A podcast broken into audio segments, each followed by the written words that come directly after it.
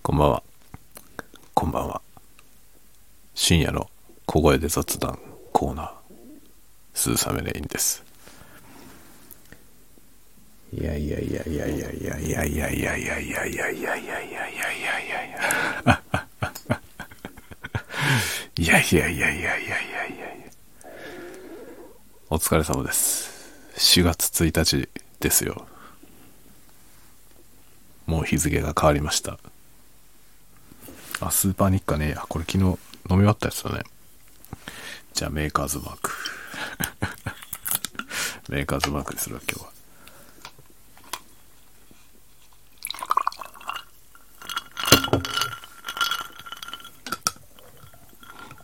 明日、明日というかまあ今日、もう今日なんだけど、4月1日なので、新人が入ってくるので、入社式がね、一応あるんですよ。入社式、うんまあ、うちはね、僕の会社、僕が今勤めてる会社は、えー本社が東京で、まあ僕がいるとこは札幌支部みたいなところなんで、あの、入社式がオンラインなんですよね。以前はね、入社式は東京で、あの、新人はですね、東京に呼ばれてね、本社に出向いて、まあそんなことでもないとね、あの、本社見る機会もなかったりするから、まあ入社式はね、あの、東京でやりますっていう感じだったんですけど、この2020年からですか、オンラインになりましたね。なので、まあ、僕のいる拠点でもオンラインでね、入社式をやることになったんで、まあ、僕が、えー立ち会わないといけないということになりました。ので、行って、新人くんとね、話して、まあ、お昼を一緒に食べたりとかね、してこようと思っています。それはそうとね、4月になっちゃったでしょ。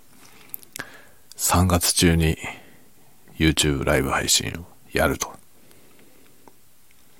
1回ぐらいはやりますよと言っておりまして、31日の夜にやりました。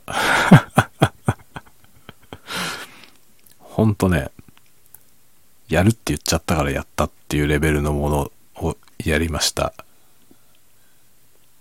えー、9名ぐらい、延べ、延べ9名ぐらい見に来てくださいました。賞味何名かはわかりません。あの、出たり入ったりした人がいたかもしれません。まあ、そういうのはね、わからないので、数字しかわかんないので、まあ、総勢で延べ9名の方に見ていただいたという感じで、まあ、事前に何にも告知もせずいきなりやって、えーで、まあ、僕のチャンネル登録者数を見れば、上々だったんじゃないか と思いますけどね。まあでもね、あの、段取りが分かったのが大きいですね。どういう感じなのか一回やってみたことによって、なんとなく分かりました。それが素晴らしくいいような気がします。あの、いい経験になったと思います。で、えーいろいろね、今後何を準備すべきか少し分かりましたんで、そういうことをちょっとやっていこうかなと思いつつ、えー考えております。まあね、ちょっとね、YouTube 全体的にね、あの、いつものコンテンツの、あの、エンドカードみたいなやつもね、作りたいなと思っていて、そういうのもね、絵で描きたいけどね、絵描く時間ないな、みたいな感じですね。あの、ノートのね、ノートの有料マガジンの、あの、表紙にしてる絵があるんですけど、あれね、あれちょろちょろちょろっと描いて、1時間くらいで描いた絵なんですけど、あのテイストの絵をエンドカードにしたいなと思うんだよね。そういうのを書かないといかんなと思っています。ちょっとね、いろいろ一段落したら書こうかな。いろいろね、忙しいんだよね。あの、忙しい。忙しいは気のせいだって 僕は朝言ってた気がする。忙しいっていうのはね、気持ちの問題だと。まあ、僕の場合ですよ。本当に忙しい人もいるよ。あの、そういう人にね、あの、そういう人を追い詰めるようなつもりで言ってるわけじゃないよ。僕が忙しいって言ってる時は大体気分的になんか、えー、追われてる状態だというだけですね。実際のところそんなに忙しいわけではない。なんでしょうね。時間がないって思うことあるじゃない。時間がないんだよって。ね。まあ皆さんもあるでしょう。全くそういうこと思わないっていう人ももしかしたらいるかもしれないけど、ね、なんかね、やりたいことがあるのに時間がないとかね、やらなきゃいけないことがあるけど時間がないとかね、お腹が鳴るけど時間がない とかね、あるじゃない、いろいろ。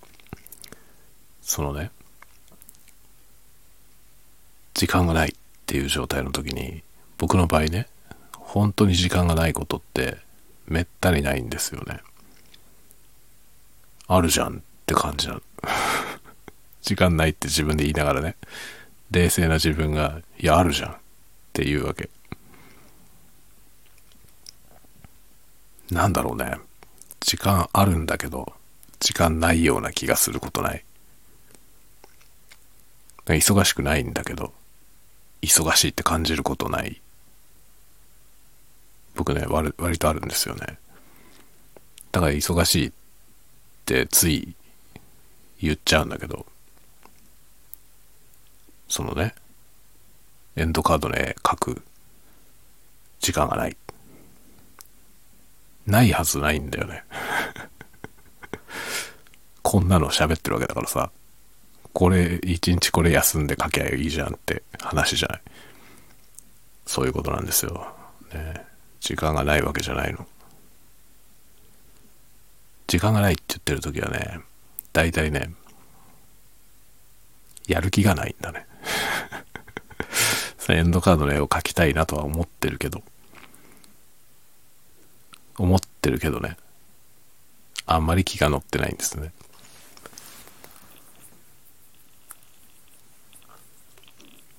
気が乗ってればね、忙しいとかなんとかじゃなくて、もう書いてんだよ。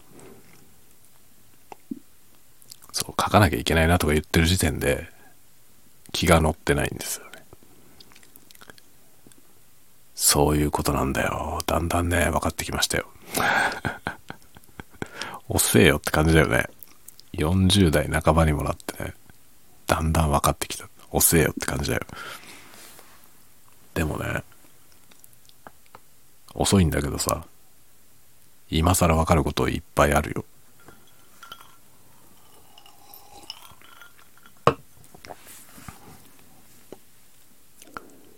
なんかだ、子供の頃ね、自分がね、いくつだろう。高校生ぐらいの時あの、自分の親が、今の僕と同じぐらいの年だったのは、多分、僕が高校生ぐらいの時なんですよ。そう考えるとね、僕はしょぼいなと思うよね 自分の高校生の時の自分の親ってね、なんかすごく立派な大人だった気がするよね。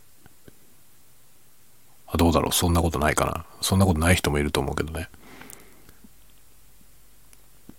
でもなんかね、自分はね、そんなに大人じゃない気がするんだよな。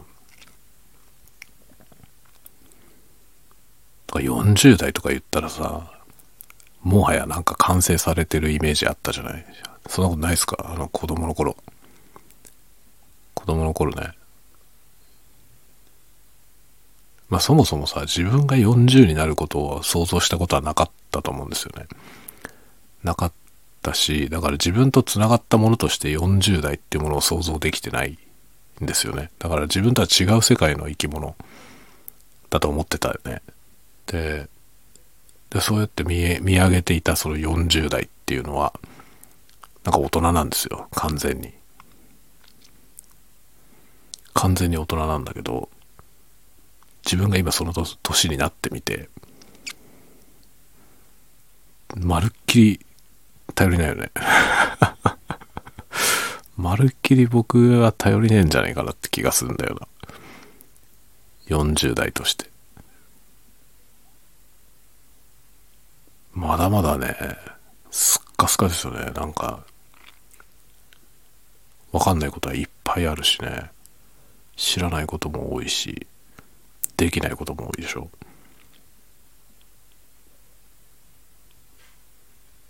う。なんていうかね。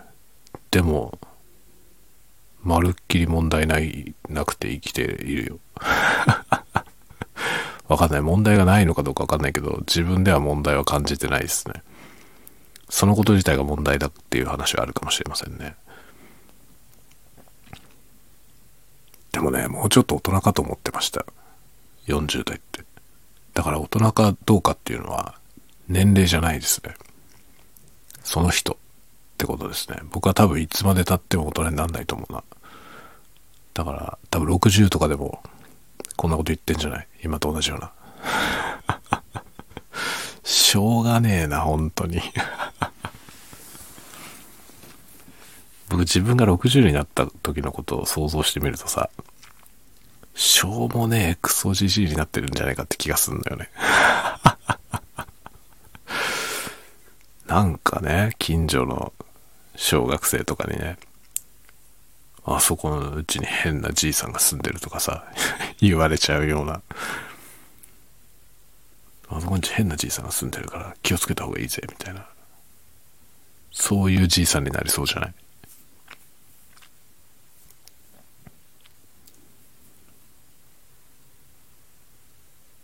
それもまたいいよね。まあいいのかはわかんないけどさ。なんかね、どういう年の取り方をするかっていうのがね、あるよね。まあ、僕ね、割とね、若い頃から、あの、自分が年を取るってことにね、興味があったんですよ。僕、年取ること自体はあんまり嫌じゃなかったんですよ、若い時から。大人になるのは嫌だった。あの、10代の頃ね。10代の頃、大人になるっていうことはものすごく嫌でしたね。まあ、10代の頃っていうか、本当に思春期の前くらいから、小学校の高学年ぐらいからね、すごい嫌でしたね、大人になるの。不思議だよね。だから大人になりたくなかったんですよ、ずっと。高校生ぐらいの時まで。でも、成人した後、成人した後はね、年取るのは全然嫌じゃないんですよね。もう成人しちゃったから吹っ切れたんだよ、きっとね。大人にはなりたくなかった。大人にはなりたくなかったけど、じいさんにはなってもいいの。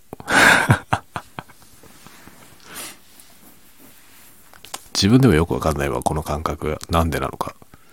なんでなのかわかんないけど、じいさんになることはね、あんまり嫌じゃないんです。ただ、あのね、しみったれたじいさんになりたくないの。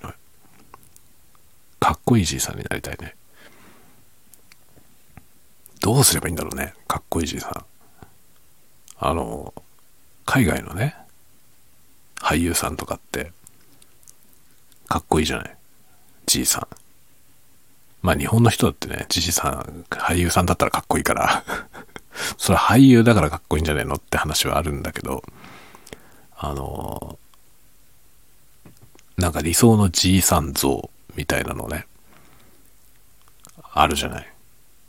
まあ僕の中ではショーン・コネリーとか、亡くなりましたけどね、この間。ロバート・デ・ニーロとかね。ああいう感じのじじいになりたいですよね。ロバート・デ・ニーロなんかいいよね。ああいうじいさん。クリント・イストウッドとかもいいですよね。クリント・イストウッドなんて80過ぎてから子供生まれたんですよ。孫じゃないよ。子供。すごくない？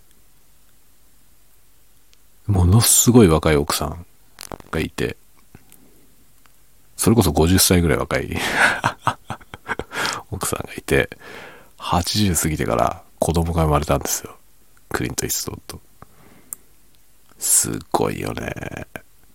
絶対無理ですね、僕。僕死んじゃうね、多分。すごいよね。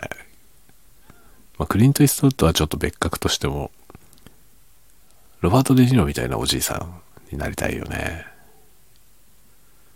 素敵ですよね。ああいう感じに年取っていきたいなって思いますね。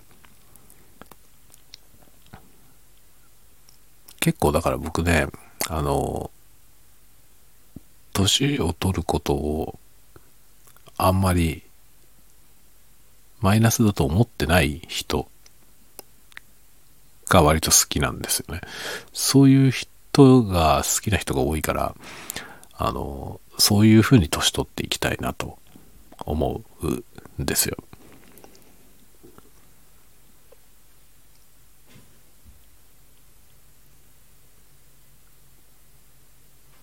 だからね、あの、前にね、10年くらい前に、あの、あれね、何の CM だったのか、多分ね、化粧品かなんかの CM で、50代の女性がね、あの、美しくあるというね、なんかその、ハイミセス用の化粧品みたいな CM で、中島みゆきさんと増田聖子が、こうね、なんで中島みゆきがさん付けで聖子さんはつけないのかってよくわかんないけど、中島みゆきと増田聖子が2人で出てる CM があったんですよ。2人とも50代ぐらいの時。もうね、聖子さんはこの間還暦なりましたよね。3月10日が確か誕生日で、えー、60になったはずですけど、あんな60歳ある ありえないですよね。めちゃくちゃ若いよね。で、そのね、50の時の聖子さんも全然50には見えないぐらい若い感じなんですよ。で、でも、聖子さんは若く見せようとしてたじゃない。あの、特に40代ぐらいの時、なんていうのかな。僕はね、松田聖子さん大好きでず、ずっと大ファンでも何年ファンなんだろう。40年。本当にね、僕小さい時から大好きなんで、40年くらいファンですけどね。あの、それでもね、40くらいの時の松田聖子さんの、あの、若作り感はね、ちょっとね、見苦しいなと思ったんですよ。あの、なんていうのかな、そんな風にしなくても綺麗なのにって思ったことがありましたね。で、その50の時のね、CM はいい感じだったんですよね。そんなにあの、無理やり若く見せようっていう感じではなくなっていて、でも綺麗でね、っていう感じで、でもね、その、もう一人ね、中島みゆきが出てくるんですけど、もう中島みゆきは素晴らしくいいですよね。あの人はまあ、なんていうのかな。まあ、飾りっ気が全然ないですよね。あの、出てきた時からね、最初18でデビューしてきた時に、あの、ジーパン ジーパンに T シャツみたいなね、格好で、ギター弾きながらね、登場するという。まあ、そういう感じ。まあ、あの人もともとフォークみたいな、フォークソングみたいなスタイルで、あの時代っていう曲を歌って出てきた人でしたけど、その頃から化粧気もないしね、なんかおしゃれとかもあんまりしないし、いつもなんていうのかな、ナチュラルですよね。で、で多分ね、中島みゆきさんは、あの、自分が年を取るってことを全然マイナスだと思ってないと思うんですよね。あの、なんていうのかな、老いるってことに対して、それは衰えていくことだって思ってないと思うんだよね。あまりね、本人の発言でそういうこと言ってるの聞いたことないから、実際のとこどうかわかんないですけど、なんかあの人見てて、そういう要素が一切感じられないですよね。だから若く見せようとも全く思ってないし、なんかもう言っちゃえば、美しく見せようとも思ってないと思うんですよね。だから綺麗なんですよね。その何も、何も抵抗がないっていうね。何の飾りもない、もうストレートにナチュラルでしょ。あれってものすごい自信がないとできないと思うんですよね。ああいうスタイル。で、それがね、なんかその顕著に二人のコントラストがね、もう自分を磨きに磨き上げて、その、見せるっていうことのプロフェッショナルの聖子さんと、その、人間としてのその、なんていうのかな、真の強さみたいなところがみなぎっていて、それがその体現して美しさになっている中島みゆきさんとね、その二人の50代の、あの CM ね、めちゃくちゃ良かったですよ。もう10年ぐらい前ですけど。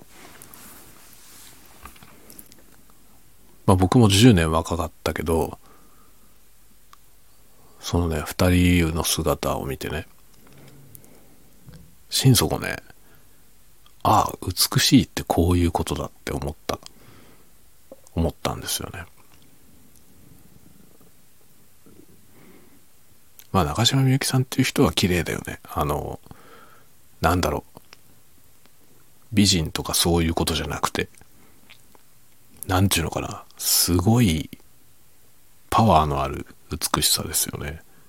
と思うんですよね。なんかあの人本当にね、めちゃくちゃ魅力ありますよね。まあなんていうの、本当ね、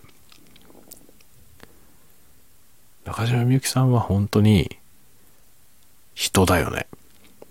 人柄。で、ものすごく強い人だと思うんですよね。本当の意味で。本当の意味で強さを持ってるから、とっても優しいし、っていうね、まあ、ラジオとか聞いたことありますか？中島みゆきさんのラジオ。人生変わりますよ。みゆきさんのラジオ聞くと人生が変わります。僕はね、中学、高校と聞いてました。前にもね、どっか全然違うところかどっかで喋ったことあると思うんですけど、あのね、NHKFM でね、ミュージックスクエアっていう番組をやってたんですよ。でね、火曜日が誰だったか覚えてないんだよな。火曜日が誰だったか覚えてないんですけど、月曜日が渋谷陽一さん。で、火曜日が忘れちゃいました。で、水曜が長井真理子。僕、長井真理子のファンだったんですね。長井真理子が水曜日。で、木曜日、ホテイさん、ホテイ智康。で、金曜日が中島みゆきだったんですよね。で、これを僕は水木金と聞いてました。渋谷陽一さんのはたまに聞いてましたけど、渋谷陽一さんは、とにかく洋楽のロックにめちゃくちゃ詳しくて、その洋楽のロックを紹介する番組をやってたんですよね。で、火曜日が誰か忘れました でも僕は聞いてなかった、火曜日は。で、水、木、金と聞いてましたね。あの、最初はね、水曜日の長井真理子の僕はファンだったから、その長井真理子のラジオを聴きたくて聞いてました。ところが、そのね、次の日が、ホテイさんなんですよ。で、ホテイさんも好きだったから、で、聞いたらね、まあ、ホテイさんは僕はホテイトモヤス、ソロのホテイトモヤスになった直後ぐらいでしたよね。あの、ギタリズム1とか2とかの頃。で、僕ギタリズム2っていうアルバムが出た時買って、ドハマったんですよ。大好きだったんですよね、ホテイさん。で、ラジオ聞いたら、もうね、ラジオ素晴らしいんですよ。ホテイさんは音楽以上に話が最高で、そのね、まあ、思春期のね、僕は思春期の少年でしょそれにね、もうど真ん中にぶっ刺さるんですよね。ホテイ君の喋りは。ホテイ君、ホテイ君って言ってましたけど。兄貴分ですよね。だから兄貴っていう感じで、慕って聞いてましたね。で、金曜日、中島みゆき。中島みゆきさんのラジオは本当に人生がぶっ飛んで な、なんていうのかな、価値観がひっくり返りましたね。まあ、みゆきさんってね、歌はなんかこう、のぶとい感じで、あの、なんていうのかな、魂のある歌詞でね、すごい内容をものすごい力で歌ってるじゃない。ラジオだとすっとんきょうな声で 漫画みたいな声で喋ってんですよ。でも言ってることが素晴らしいんですよね。とっても優しいんですよね。ものすごく強くて優しいから、あの、悩める人からのね、手紙が届くでしょ？それの返しがね、素晴らしいんですよ。まあ、悩んだ若者からの手紙がよく届くんですよ。みゆきさんのとこには。で、それの返しがね、本当にね、なんていうのかな。楽になる。すっと楽になる感じですね。気休めみたいなこと言わないんですよ。気休めみたいなことは言わないし、慰めみたいなことも言わないですね。わかりやすい励ましとかもない。だけど、もうね、この上なく安心するんだよね。みゆきさんの話聞くとね。すごいよね。だから中島みゆきっていう人は僕はその時に一気に好きになりましたね。中学か高校かで、あの、ミュージックスクエアって番組に相当僕は影響されてんですよね、実は。あれが、永井真理子がやってなかったら聞いてなかったと思うのよ。多分、ホテイ君だけだったら、そのね、ホテイ君がやってるからラジオ聴こうとは多分思わなかったと思うね。音楽を聴いてて満足してたから。でも、永井真理子は、アイドルみたいな感じでしょ？で、歌が好きだったんだけど、見かけも好きだったから、その人がラジオやってるって聞きたいって思ったわけね。それでラジオを聴き始めたら、むしろ他の日のその、ホテイさんと中島みゆきのやつにハマったのよ。だずっと聞いてましたね。その木金はもう本当に聞いてましたね。あれどれぐらい続いてたんだろうな、あの番組。全然覚えてないですけどね。当時本当にね、毎晩、水木金はずっと夜それ聞きながら勉強してるって感じだった。だからラジオっていうとね、割とオールナイトニッポンとかね、その AM のラジオを聞く人が多かった時代ですけど、僕は FM を聞いてました、ずっと。だからあんまりね、AM のラジオ、記憶がないんですよ。ずっと FM を聞いてたね。懐かしいですね。いや、ほんとね、人生変わる。な、中島みゆきさんのラジオは、名言がいっぱいあるから、ま、今だとね、YouTube とかにもあるんで、あの、気になる人はぜひ聞いてみてください。特にね、あの、日々悩んでいたりね、心がすり減って苦しい思いをしてる人は、みゆきさんの話聞くとね、元気になれると思いますよ。僕はもうね、あの、思春期、完全に病んでましたから 世界を憎悪してましたからね。異常なほどに憎悪してましたね。大人が嫌いだったしね。本当にね、なんていうのかな。ダークサイドでしたね。だから僕は本当にあの時ね、ホテイ君のラジオなかったら、ダークサイドに落ちた可能性ありますね。ダークサイドに落ちてたら犯罪者になってた可能性がありますね。本当に憎悪してた。なんか世界を呪ってましたね。滅ぼせと思っていたね。だからね、なんかその、たまにそういうね、なんか、制御が効かなくなって、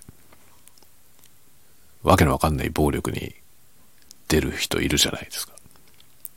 あの、まあ、欧米だと、ね、学校で銃乱射したとかいう事件あるでしょ。そういう話聞くときにね、僕ね、なんとなくわかるんですよね。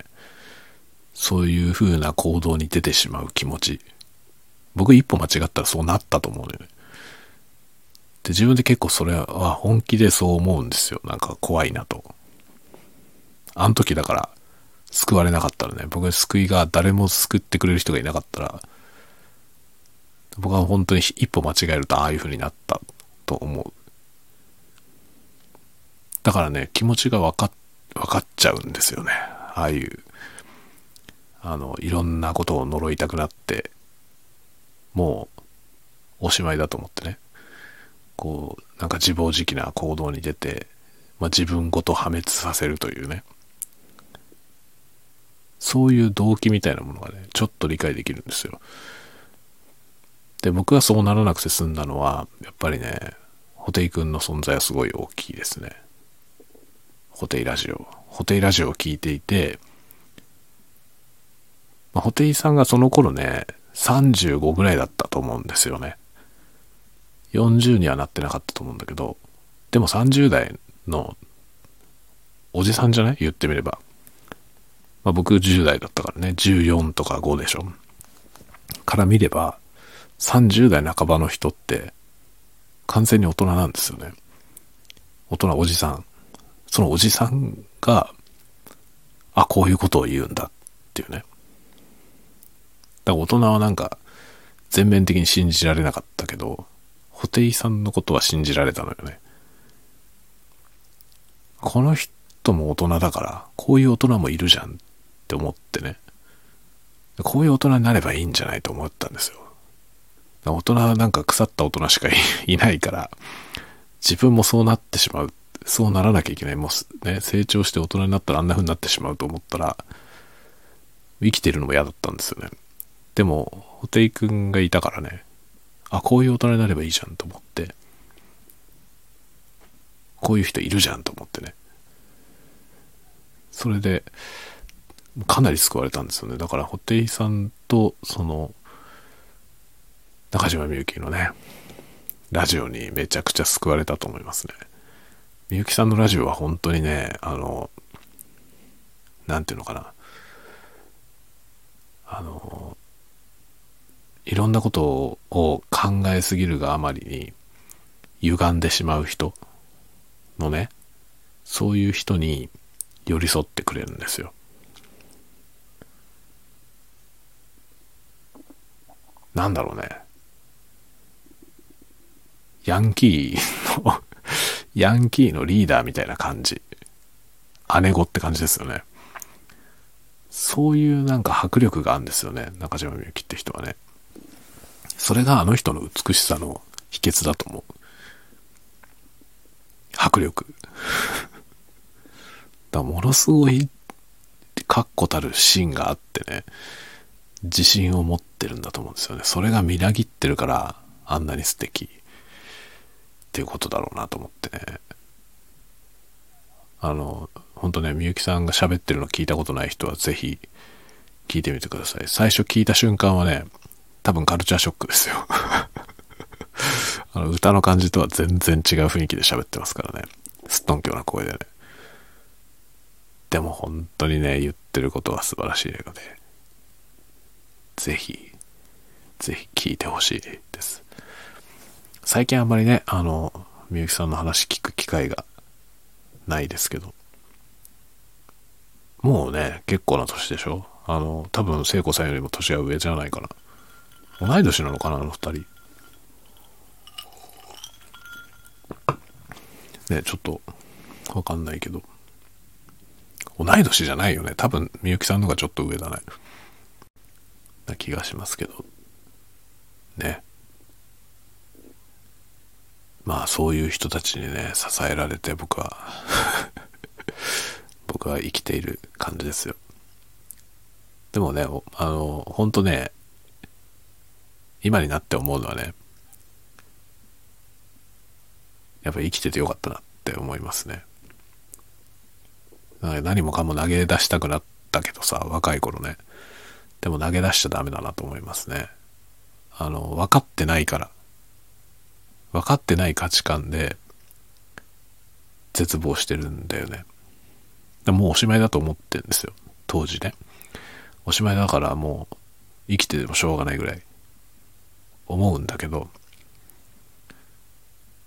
でもね、おしまいじゃないんですよ。それはおしまいに見えるのは世界が見えてないからなんですよね。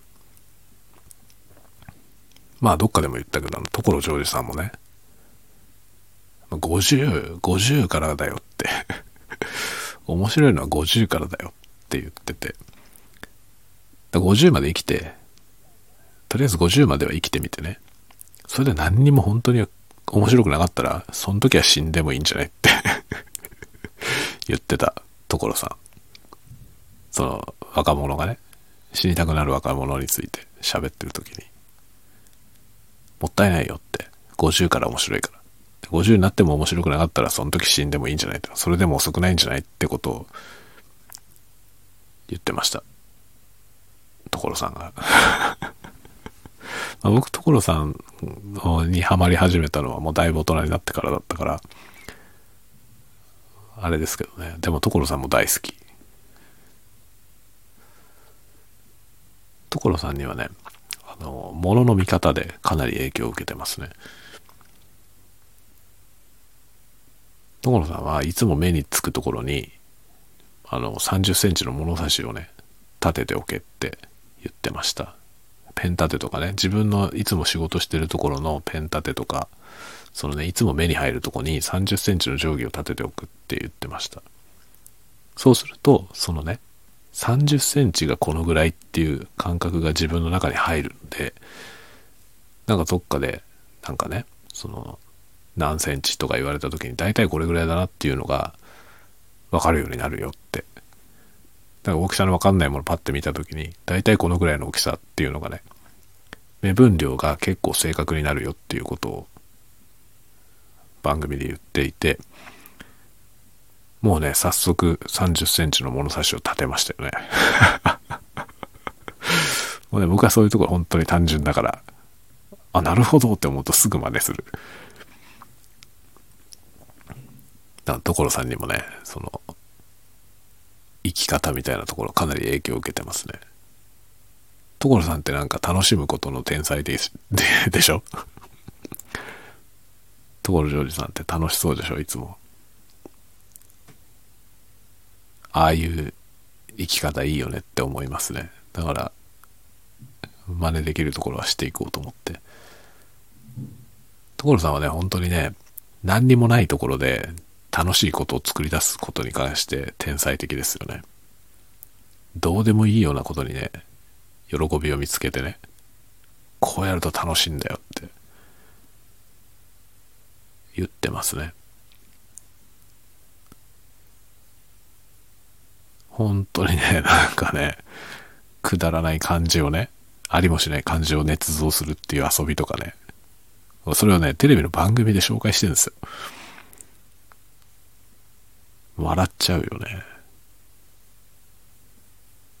なんか、うかむりってあるじゃない？ブシュ。うかむりってブシュがあるでしょ？それをもじってね、うんここんもりとか言ってね。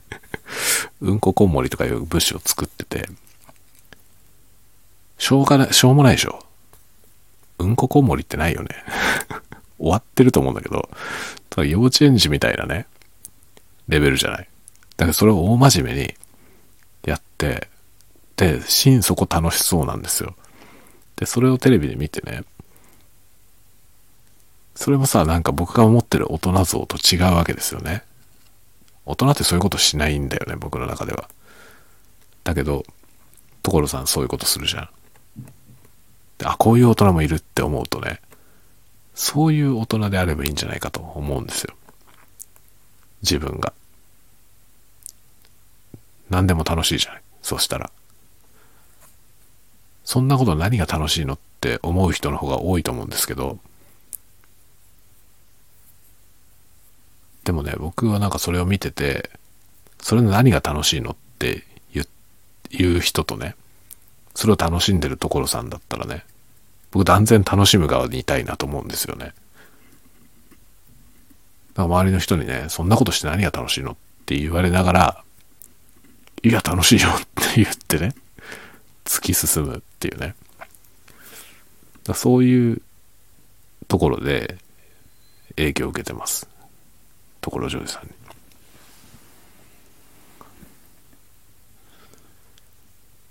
なんかこれは、なんかね、なんだろう、意図せずこんな話になったけど、これがね、僕の、あの、生きることを楽しむ秘訣ですね。だから影響を受けた人たちはその辺の人たち。布袋寅泰さんと、中島みゆきさんと所ジョージさん。この3人の影響はかなりでかいですね。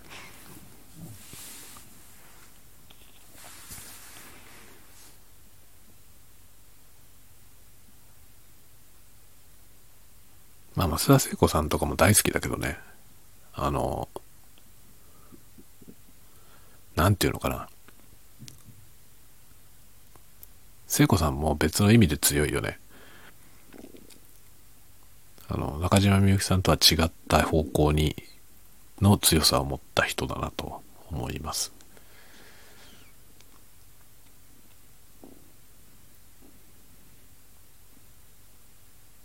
まあでもね、なんていうか、全然違う魅力ですよね。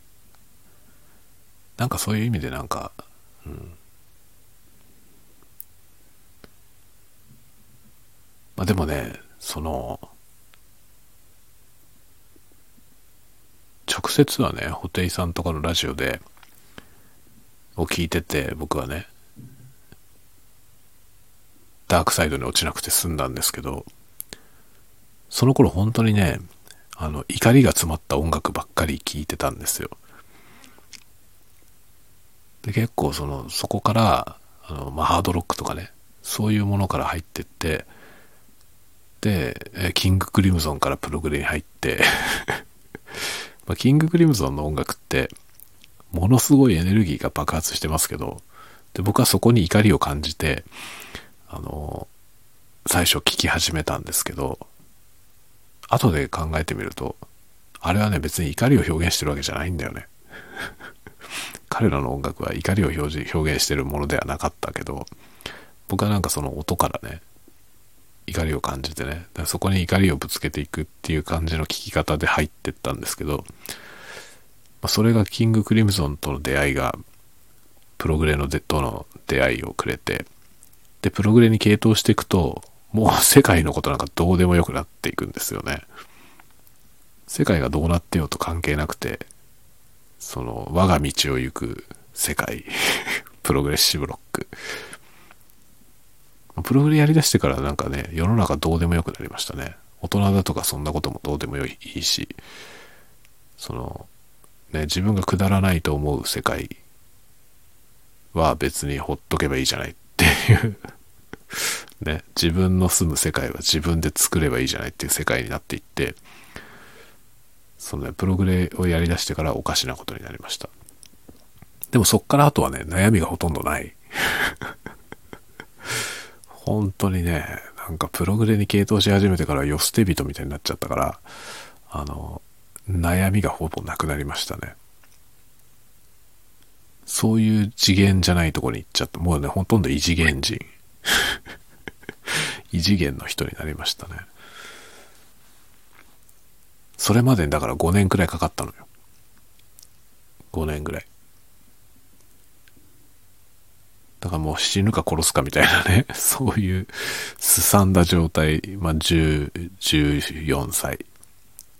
中二病ですよ、要は。中二病が僕は重症だったの。重症で本当に死ぬか殺すかみたいなところまで行って、ホテイ君に救われ みたいなね、感じでしたけど、でもね、その頃、本当にね、あれだね、あの、怒りの音楽ばっかり聴きながら、でも、松田聖子だけは聴いてた。しかも中古のレコードを集めてね、当時もう完全にみんな CD になってましたけど、僕は中古でレコード買ってきて、レコードで聴いてました。だから、松田聖子さんのその EP シングル、45回転のやつ、全部持ってましたよ、ほぼ。ほぼ全部持ってたと思うな。だから、ね、裏、本当に裏返してさ、B 面は B 面なんですよね。裏、裏側に収録されてるからね。で、ドーナツ版、ドーナツ版で聴いてたんですよ、シングルで。アルバムももちろんいっぱい持ってて、聴いてましたね。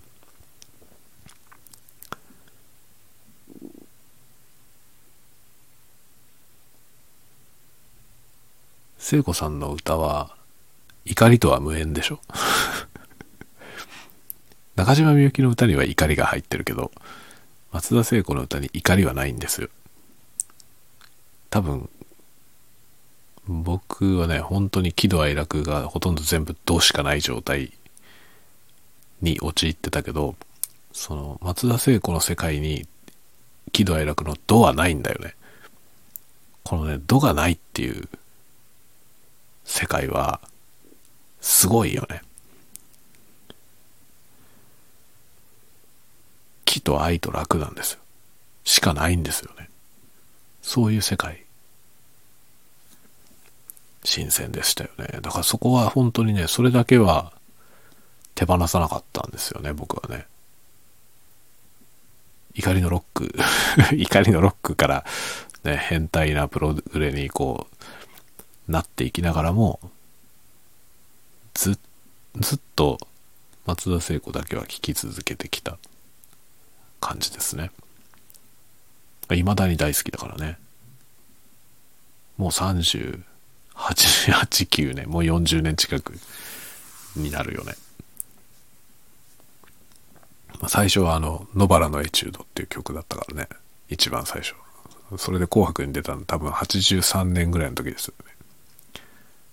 80 1983年くらいに、あの人80年にデビューしてるので、83年くらいに僕は知って、以来ずっと好きなんで、39年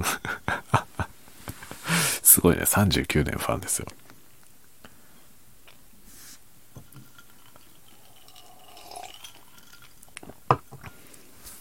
そうやって、なんとかなんとか生きてきました。今はね、嫌なことはほぼないな。毎日楽しいです。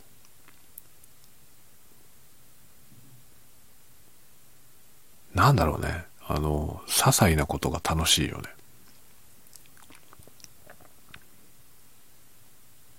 どうしてこういう風になったのかはよくわかんないんですけど、今はね、本当に楽しい。あの、いろんなことが。だから所さんみたいになってきたんだよ。っ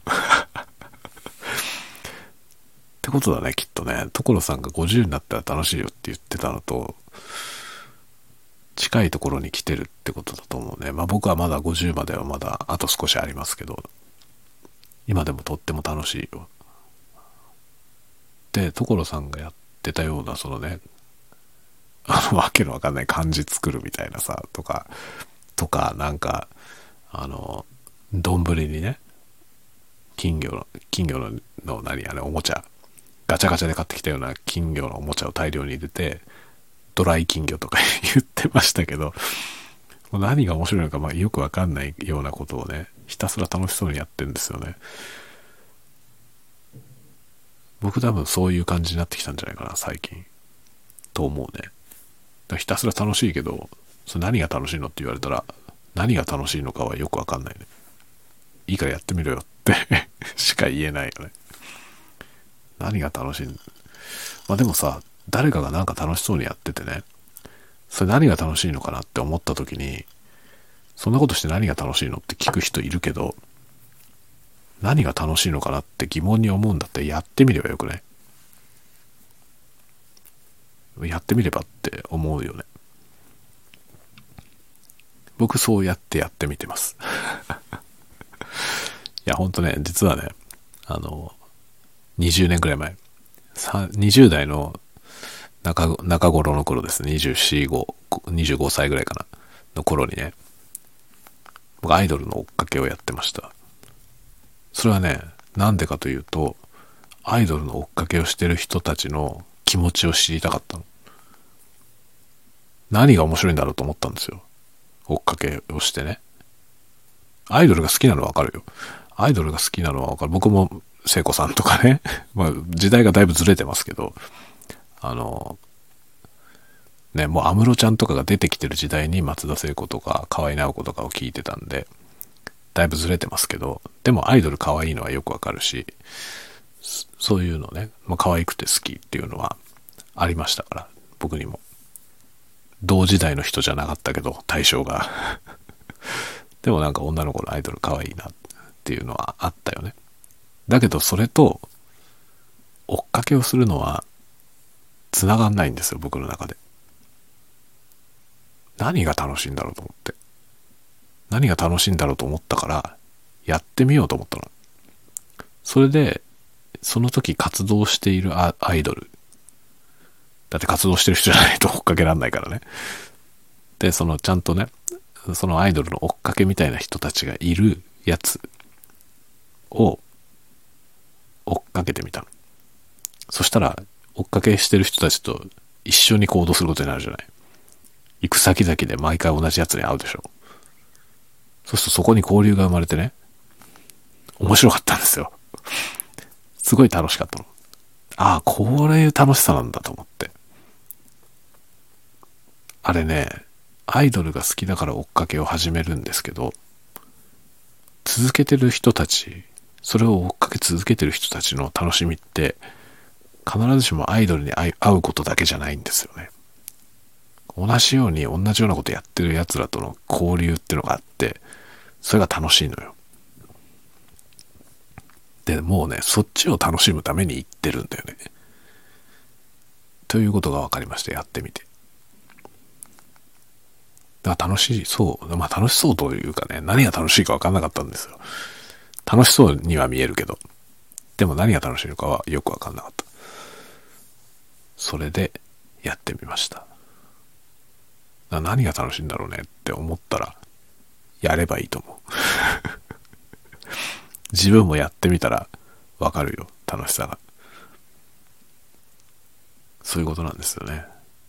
だから変なね、うんここんもりとかいう 部首をね、考えて漢字を作ってね、そう何が楽しいのって所さんがね、やってることの何が楽しいのって思ったら、同じことをしてみたらいいのよ。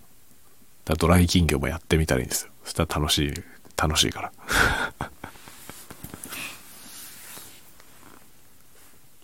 これが多分ね楽しさの秘訣だと思うね。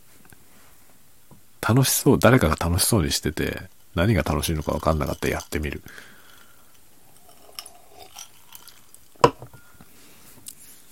ま、やってみた上で何も楽しくなかったらそれは自分には合ってないってことだからその時は別のことを探せばいいんですよね。いいですね。楽しく生きるにはどうすればいいのか。テーマだよね、これはね。楽しく生きるにはどうすればいいのか。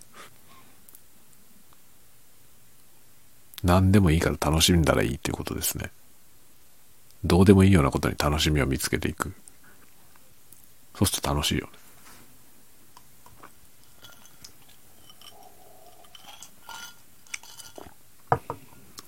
僕はなんか年々ね、その、楽しいって感じるそのね、なんだろう、敷地。ここを超えると楽しいっていうそのね、敷地の部分が、ものすごい低い。近年。多分年々下がってってると思います、その基準が。だからどうでもいいようなことがめちゃくちゃ楽しいんですよ、今。本当に。本当にね、その楽しいの感度がね、上がりすぎていて、ねなんでこうなったんですよね。よくわかりませんけど、いろんな本読んでたりしたせいもあるかもしれないけどね。本当に楽しいね。だから映画とかもね、面白くない映画ほぼないですね。どんな映画見ても楽しめる。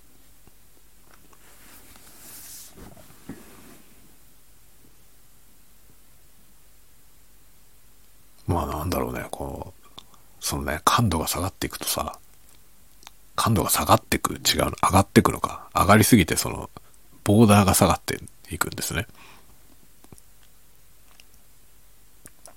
でそうするとね、外から見ると、まあ、ともすると、アホ。ともするとアホですよね。その何でも面白いって言ってる人って、審美眼ない、ないというかね、審美眼がない。でも見られがちですよ、そういうふうに。だから映画にしても、どんな英語でもみんなね、面白がってる僕みたいな人よりも、なんか分かったようなこと言って、あの映画はここが良くないとか、下り声で言ってる人いるじゃないそういう人の方が、ちゃんと分かってるっぽく見えるわけですよ。全部ね、面白い面白いって言ってる僕よりもね。だけど、僕はそれでもなおね、バカっぽくてもいいから、自分が楽しい方がいいわ。と思ってる、今。だから面白くない映画はないし、面白くない小説もない。何でも、どんなのでも面白がる方法はある。それが作者の意図とずれてるかもしれませんけど、関係ありません。自分が楽しければいい。自分が楽しめる見方で見ればいいんですよね。多分そういうことに長けているんですよ、僕は。自分が楽しむことにかけては、すごくスキルが高いと思いますね。これは多分ね、所さんから学んだもんだろうね。ところジョージさんは本当面白いよね。あの人は僕は大好きですね。なんか楽しいをクリエイトする天才ですね。彼は。あの人自分で自分のことをシンガーソングコメディアンって言っていて、歌うことがどうやらメインらしいですよ。誰もそうは思ってないと思うけど。でも所さん作る歌って面白いですよね。めちゃくちゃ面白いよ。歌詞とかね。ぜひ聴いてみてください。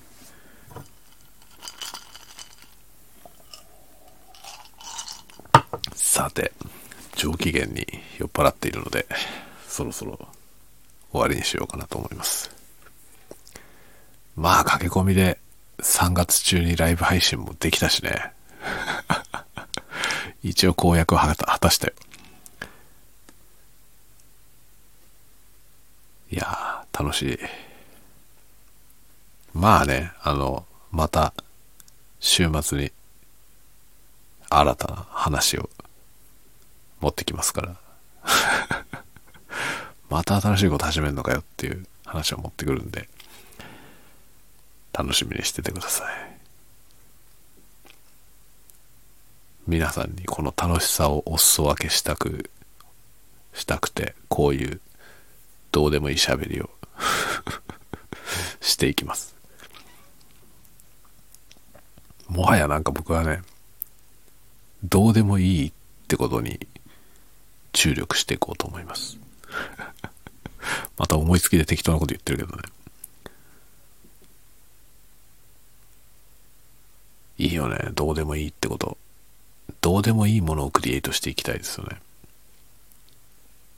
それはね、豊かってことなんだよ。わかりますか？ね。でたらめですよ、こんなのは。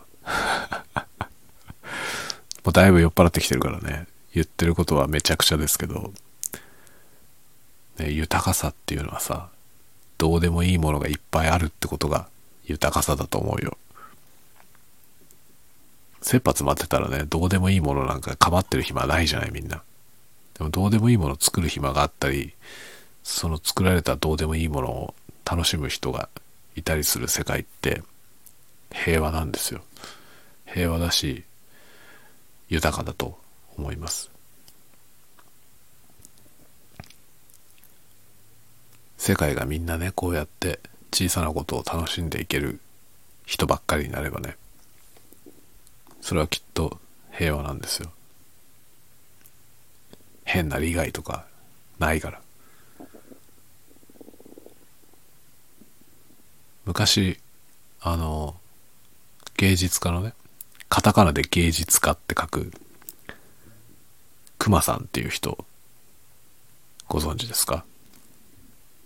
タモリさんの番組とかによく出てたタモさんクマさんとか言って出てたあの和服でね和装で、えー、スキンヘッドの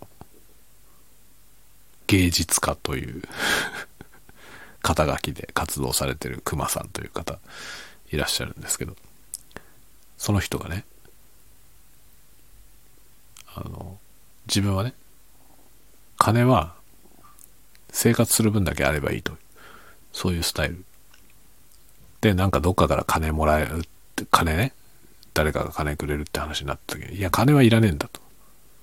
その金は今いる分だけあるからいいと。っていうことをおっしゃっていてそのねいる分だけあるからいいっていいでしょう。そう思いませんか？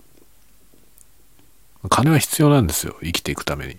だけど際限なく必要なわけじゃないんですよね。いる分だけあればいいの。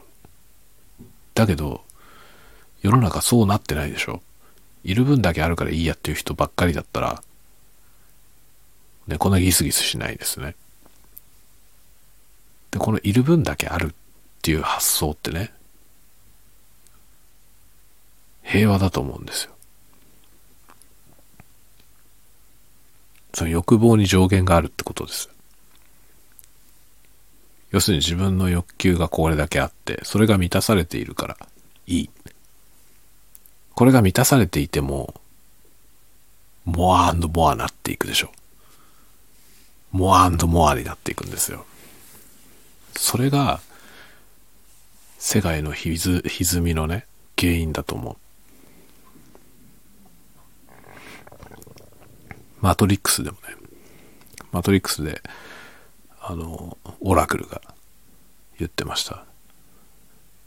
力を持ってるものが求めるもの、何か。力をね、手にした人が求めるものは何か、さらなる力、モアパワーと言ってました。そうなんですよね。力を求める人が力を手にして、それで、あ、必要なものが手に入ったから、これでいいってならないわけですよね。手にしたものがあって、手にしたものがあると、よりもっと欲しい。金もそうですよね。よりもっと欲しい。なぜ？なぜかよくわからないけど、欲しい。それによっていろんな衝突が起きるわけですよね。略奪しなきゃいけなくなるし、侵略しなきゃいけなくなる。いる分だけあるっていう発想があると、そこで終わるんですよね。いろんなことが。そうすると初めて平和になると思いますね。このね、いる分だけあるっていう精神も僕は結構大事にしていきたいと思ってる。こんだけ物欲にまみれてて何を言っとんだっていうねのはあるけど、あるけどね。だけど、いる分だけある。ね、自分の必要が満たされていれば、そこで打ち止めでいいという。この発想もね、幸せの秘訣だと思います。今日はなかなかいい、いい話してるんじゃない？あの、もう判断つかないからね。だいぶ酔っ払ってるので、いい話かどうかの判断もついてなくて言ってますから、話3分の1ぐらいで聞いといて。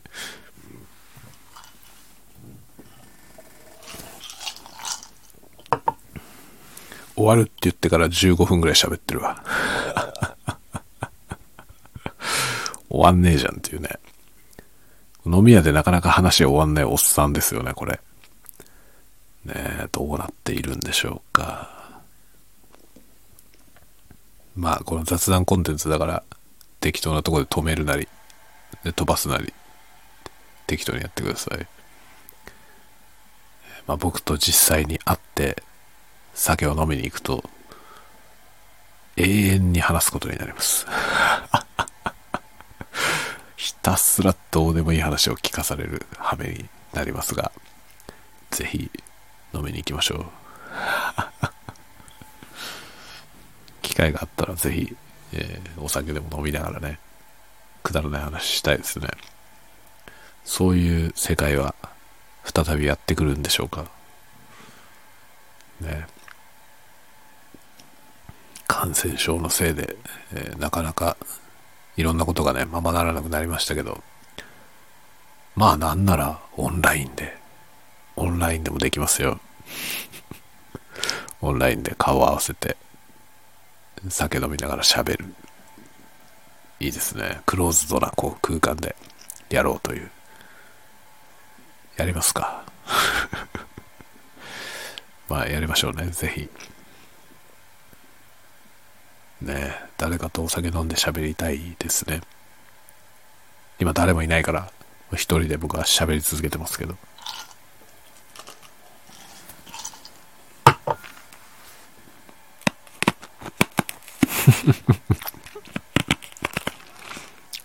どう？氷の咀嚼音。もうね、だいぶおかしいわ。酔っ払いすぎててやばいから終わるね。皆さん、4月1日ですよ。